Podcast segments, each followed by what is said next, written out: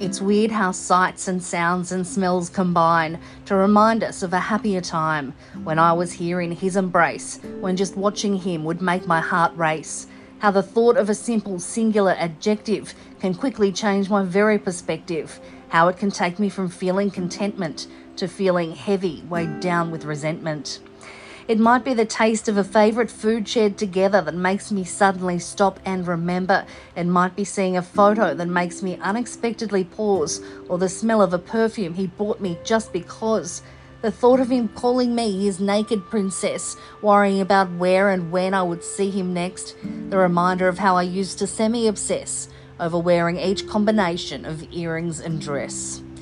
So many happy times spent laughing and carefree, but never completely sure how he felt about me. The dream that one day he would fall for my wily charms, and that I'd live happily ever after in the strength of his arms.